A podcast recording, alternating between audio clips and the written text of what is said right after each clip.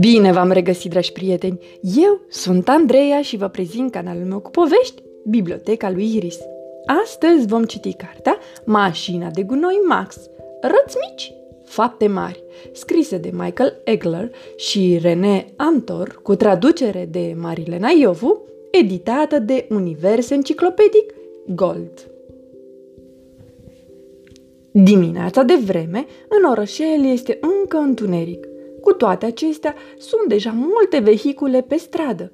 Mașini de livrări, mașini care mătură strada, mașini de poliție și, bineînțeles, mașini de gunoi. De după colț apare vioi micul Max, mașina de gunoi. Lui Max îi place foarte mult ceea ce face, deoarece își dă seama că orașul ar fi mult mai murdar fără el – Însă, uneori când nu are de lucru și stă de unul singur în zilele mohorâte și leneșe, se mai plictisește puțin.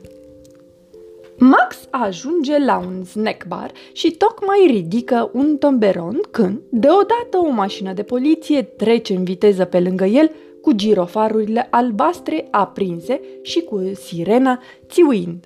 Max spune încet – ce frumos ar fi să prind măcar o dată un infractor, să fiu și eu o mașină de poliție sau un detectiv particular. Apoi își amintește cât de importantă este munca pe care o face. Huruind și zornăind, Max ridică tomberonul de gunoi, îl scutură și îl golește. Apoi se îndreaptă spre următoarea oprire. În fiecare dimineață, Max face un scurt pas la chioșcul domnului Dănescu. Acolo este o priveliște frumoasă către piața cu fântâni și lemn stradale, bănci și copaci. Lui Max îi place de domnul Dănescu pentru că este mereu vesel, are gunoiul pregătit în mod exemplar și separat corespunzător. Dar astăzi domnul Dănescu este supărat. El spune că în ultima vreme ei se tot fură ziarele. Nu își permite paguba asta, căci în curând nu va mai câștiga destui bani și va fi nevoit să închidă chioșcul. Max vede aceasta ca pe o bună ocazie de a fi detectiv și promite să-l ajute. În dimineața următoare, Max vede un bărbat cu un ziar sub braț care se îndreaptă spre chioșc cu pași repezi. Max pune informațiile cap la cap. Cine are un ziar o să vrea precis mai multe și ar putea să le fure. El stinge farurile și pleacă în urmărirea bărbatului. Acum acesta aleargă prin intersecție, grăbindu-se să treacă printre mașinile parcate și își trage pălăria în jos ca să-i acopere fața. Asta e chiar suspect, se gândește Max. Dar când ajunge la chioșc, bărbatul cumpără un ziar, apoi încă unul. Înseamnă că nu este el hoțul, admite Max. Și este bucuros că l-a urmărit în secret. O femeie cu multe bagaje trece grăbită pe lângă Max. În gențile ei se aude ceva zdrângănind, clincănind, zornăind. Max o bănuiește și pe ea. El pune informațiile cap la cap. Probabil că femeia fură ziarele pentru că îi place să care multe lucruri în genți. Pe lângă asta și ascund și fața. Suspect, suspect. Max pornește motorul și urmărește de la mică distanță. Când ajunge lângă chioșc, femeia se oprește și privește nerăbdătoare în jurul ei. Aha, se gândește Max, acum o să le însface. Însă, chiar atunci un taxi se oprește lângă trotuar. În timp ce femeia urcă în mașină, șoferul îi pune gențile în portbagaj. Max recunoaște. Nu e nici ahoața. Bănuielile mele nu s-au confirmat nici de data asta. În următoarea dimineață, Max face o pauză la chioșc. Nu mai găsește niciun suspect. Totuși, cine fură ziarele? Nici o persoană cu suflet bun nu i-ar face rău domnului Dănescu, iar astăzi au dispărut din nou câteva ziare. Când apar niște copii ca să cumpere bomboane, Max se gândește dintr-o dată. Oare ei sunt hoții? Copiilor le place să facă farse pune el informațiile cap la cap. Poate că ascund ziarele doar ca să se amuze. Vom afla mâine mai multe, îi murmură el conspirativ domnului Dănescu. Mâine? întreabă acesta. Apoi Max își continuă traseul. Ia următorul tomberon, îl ridică, îl scutură și îl golește, fără să mai suspecteze pe cineva. În următoarea dimineață, Max îi urmărește în secret pe copii, încercând să meargă cât mai silențios. Ei râd, fac echilibru pe borduri, cântă și sar în băltoace țipând. Deci se distrează pe cinste. Apoi se îndreaptă spre chioșc. Aha, se gândește Max, am avut dreptate până la urmă. Însă copiii au trecut pe lângă chioșc fără să se oprească în drumul lor spre școală. Max privește în urma lor gândind. Deci nu au fost nici ei.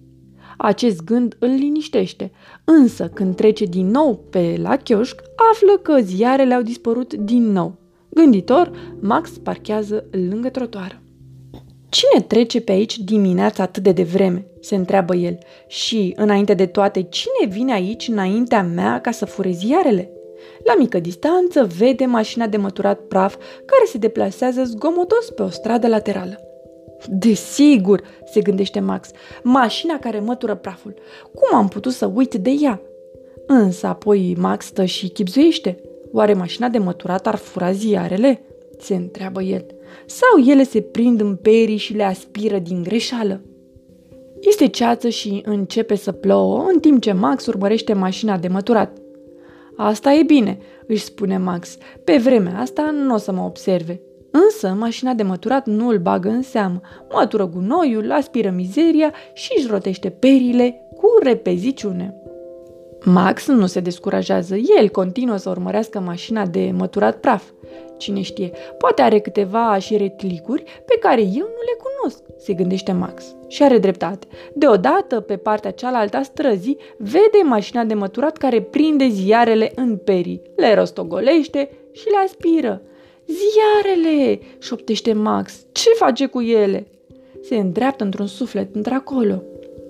Din muntele de ziare ies câțiva pui de pisică somnoroși și înfrigurați căscând și tremurând. Max se plimbă înainte, înapoi și iar înainte, punând informațiile cap la cap. Apoi rezolvă misterul. Este rece, iar pisicuțele îngheață de frig, așa că ele iau câteva ziare în fiecare noapte ca să le transforme într-un culcuș cald și protector. O, bietele pisicuțe, se gândește el în următoarea clipă. Bujiile îi se încălzesc, iar farurile luminează blând. Sunt sigur că domnul Dănescu va fi înțelegător.